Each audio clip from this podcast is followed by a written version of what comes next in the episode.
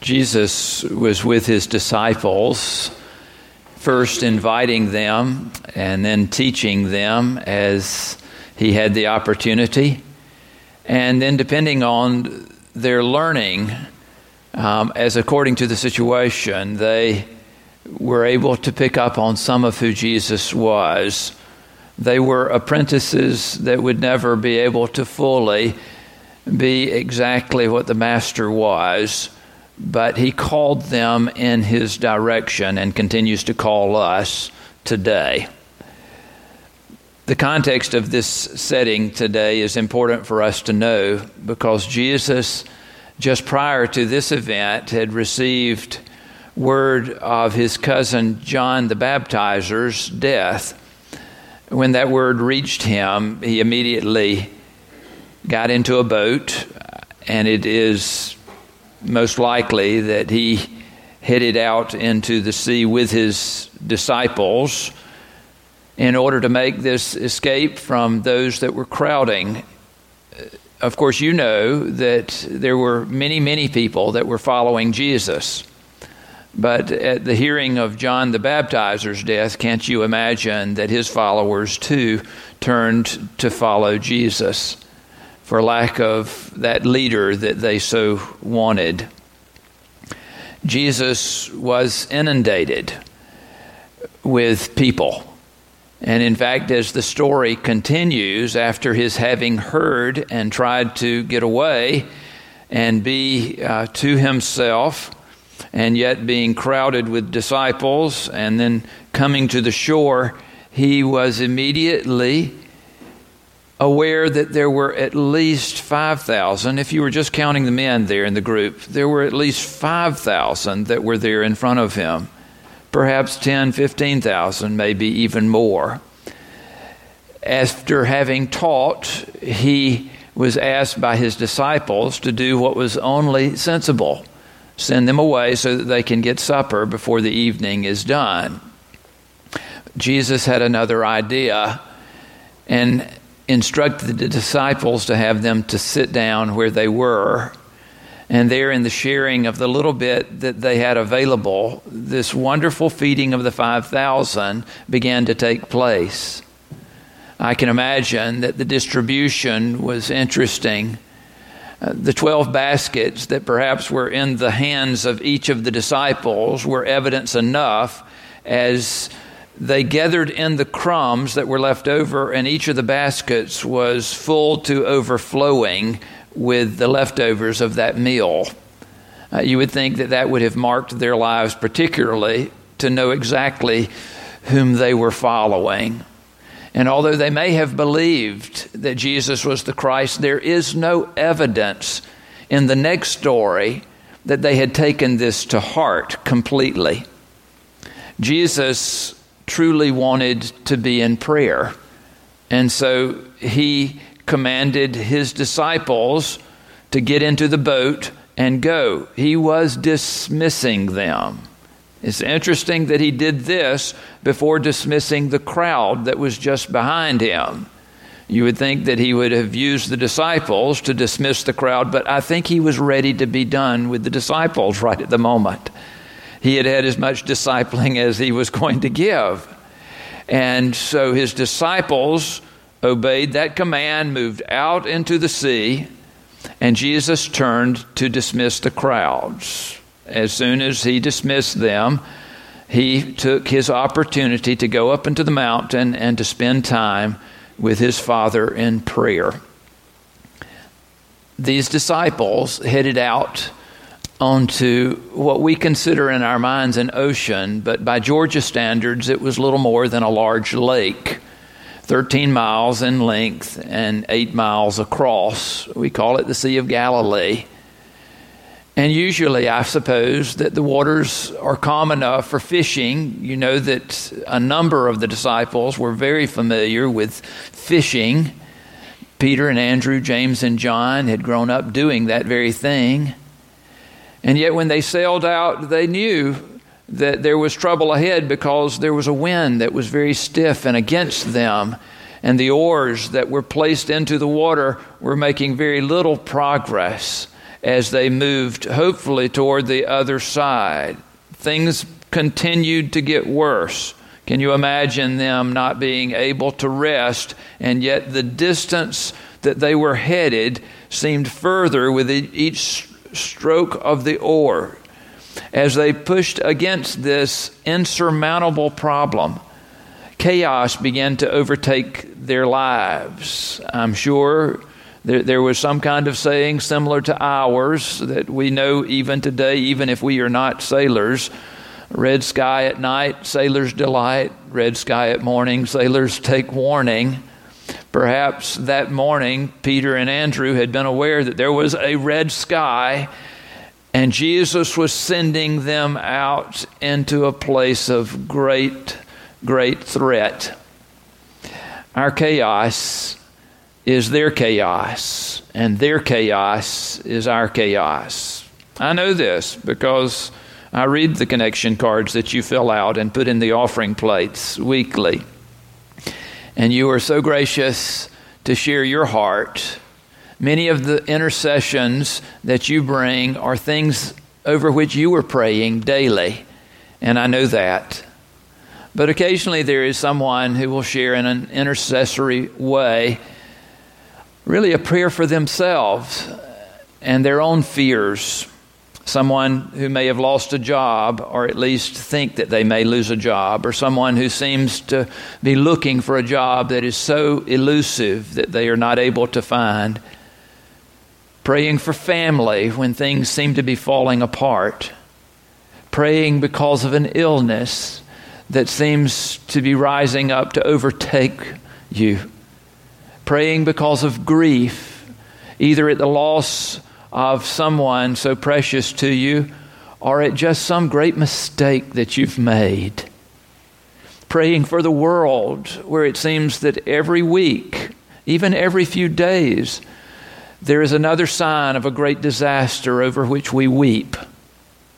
Our chaos is the disciples' chaos, and the disciples' chaos is ours. The thing that's most disturbing is that Jesus delays in coming to solve the situation. There are hours, not minutes, but hours that they are in the storm as they seek to simply make their path across this lake of Galilee. They are worried for their own welfare. They are worried. And they may have wished in their hearts, maybe even prayed aloud from their lips, that Jesus would come. And yet Jesus is not there. And with each stroke straining against the wind, the boat, this small vessel carrying 12 passengers, seems to be at the point of being flooded with the sea itself. And it's dark and everything they see does not promise them anything better. You know how it is at night, don't you? One of our daughters said to me recently, I think we've got rats. I said, I think you've got mi- mice. And she said, You have not heard them at night. Everything is worse at night. Everything is worse at night. By the way, she actually did have rats. Bless her. Darkness and night produces its own worry, the noises, the thoughts that invade. There on the Sea of Galilee, they had no idea how deep it was. Today we know because of the soundings of that lake that is 141 feet deep at its deepest point. It may be less than that on certain days when the sea dries up because of the sun that bakes it. But usually it's about 141 feet deep. But there was no testing of that depth. In order to find out the depth of a sea of that size, you would have to send down a rope that was at least that long with a weighted object on the end in order to test when that object hit bottom, and no one had ever been able to find bottom to the Sea of Galilee. For them, it was unfathomable how deep it was. It was this abyss. In fact, it was the tradition in Jesus' time for those who were alive to believe that there was a passageway to the place of the dead underneath. Can you imagine what it might have been like for the waters to have been disturbed and for you to be feeling like you might be in the sea soon yourself? They were terrified. It's interesting to me that we sang this song by Thomas Dorsey, not Tommy Dorsey, the big band leader, but another Thomas Dorsey. You need to know that Thomas Dorsey is a Georgia native.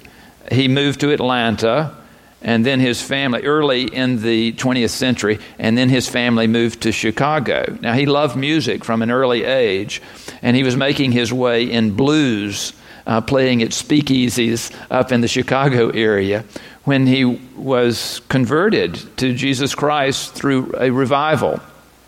He gave his life completely to the Lord, and it changed his music. In fact, he went from blues into gospel, and he began to write some songs himself. But mostly he led worship. And as he did on many occasions, he had his heart fully into sharing with others what was his own worship of God. He received a telegram in the middle of a service. Don't ever do this to me. He received a telegram in the midst of a worship service, and it simply said, Your wife has died. He was absolutely crushed. In fact, he could not think of anything else at that point and he exited the room and went to a telephone close by and called. And at the other end of the line at his home, there was someone that was simply crying and shouting, Nettie is dead. Nettie is dead. Nettie is dead. He got a friend to drive him home through the night.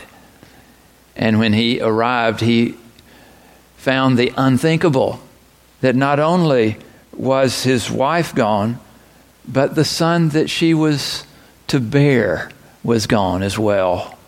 All of life ceased for him at that point, he said. As he reflected, he was angry with God for having allowed something like this to happen to him. He was beside himself in his chaos and in his fear and in his anger. For days he wept. This poet of a man, finally given the grace that God had put within his heart, sometime later began to put on page some words that came to his mind. And this is what we sang particularly the gift of God, to look in a different way. Precious Lord, take my hand, lead me on, help me stand. I'm tired, I'm weak, I'm worn. Have you ever been there? Are you there now? What are you dealing with? When Jesus showed up, it was so dark for them not that they could not see visibly, but because they could not see anything that wasn't dark. This phantom afoot on the sea, this ghost, this apparition, could not have been Jesus. And when Jesus heard their screams, he had to assure them that surely it was him. He said, Take heart. He knew he needed to say that because they were working in their brains. All the mechanics were shutting down. And he said, Center yourselves. It is I. That's the way it's translated. But the implication is what Moses was hearing from the Lord when he said, Who shall I say sent me? And you remember what God responded and said? He said, Tell them I am that I am. Jesus said, I am. Know that I am here. And Jesus said, Do not be afraid.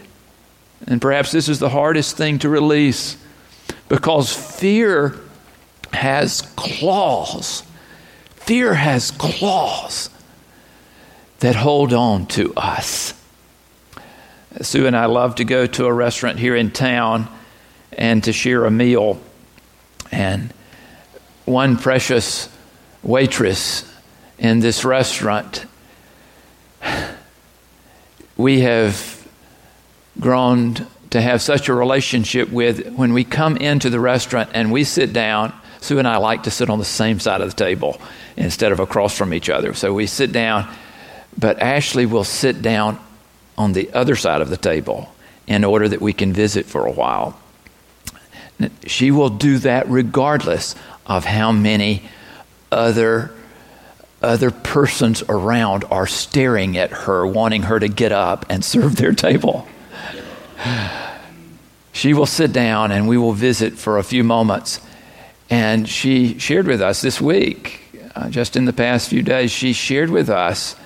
She said, she said, you know, my brother and she said, You know, he went to Afghanistan. He was deployed. And Sue immediately said, Yeah, in December, he was deployed. He went to Afghanistan. She said, Right. He said, she said, But he's not there anymore. And we said, What? And she said, Yeah, he was injured. Uh, two months after having gotten to Afghanistan, two months after gotten there, he was injured um, because this armed vehicle upon which he was on the top, riding on the top of this armed vehicle. An explosion occurred nearby, knocked him off the vehicle. He flew through the air, landed on his wrist, and crushed both wrists. Um, they did not know how to deal with that medically over there, so they sent him back to Walter Reed, and he is in the process of recuperating after they had put in all kinds of pins and screws to hold things together. She said, I went to see him. Um, and just to visit for a little bit. And she said, He's struggling. I said, Post traumatic stress? She said, I think so. She said, um, although there are some good things about the visit, she said he would just cry. I tell you, fear has claws. Jesus said, Center yourselves.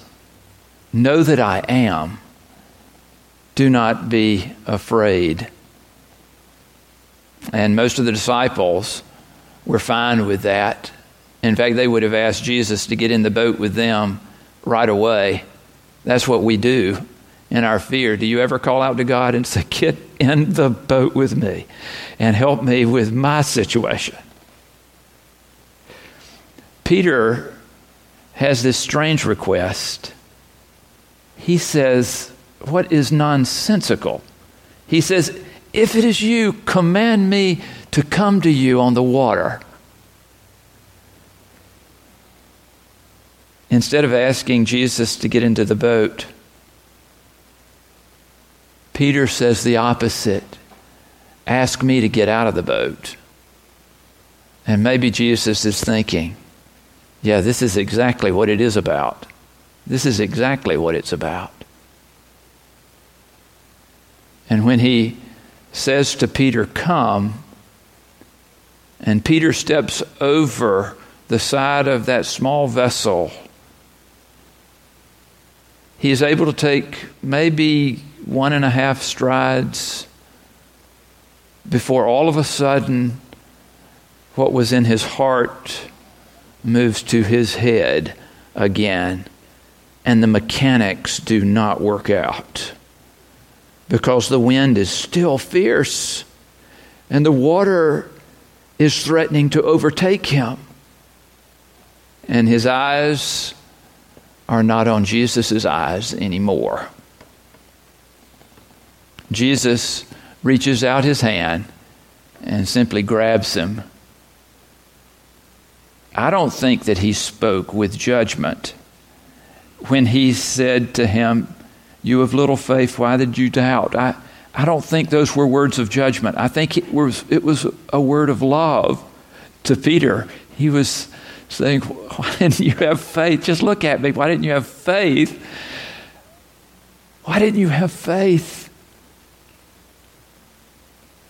And so they got into the boat, which the rest of the disciples were very glad at because they had remembered that Jesus, the last time they had been in the boat together, before the time that they were trying to make the escape from the crowd, that the winds and the waves were so high, and Jesus was asleep in the boat. You remember that story? And how when finally they woke Jesus, Jesus stood up and he said, Peace be still. And everything was silenced. And this was the same when Jesus got in the boat. The winds and the waves were calmed. And they did the appropriate thing. They knelt before Jesus in that boat. And they said what was the greatest truth. Truly, you are the Son of God. Now, I have a question for you today. Where is your tumult? Where is your tumult? Where is your chaos?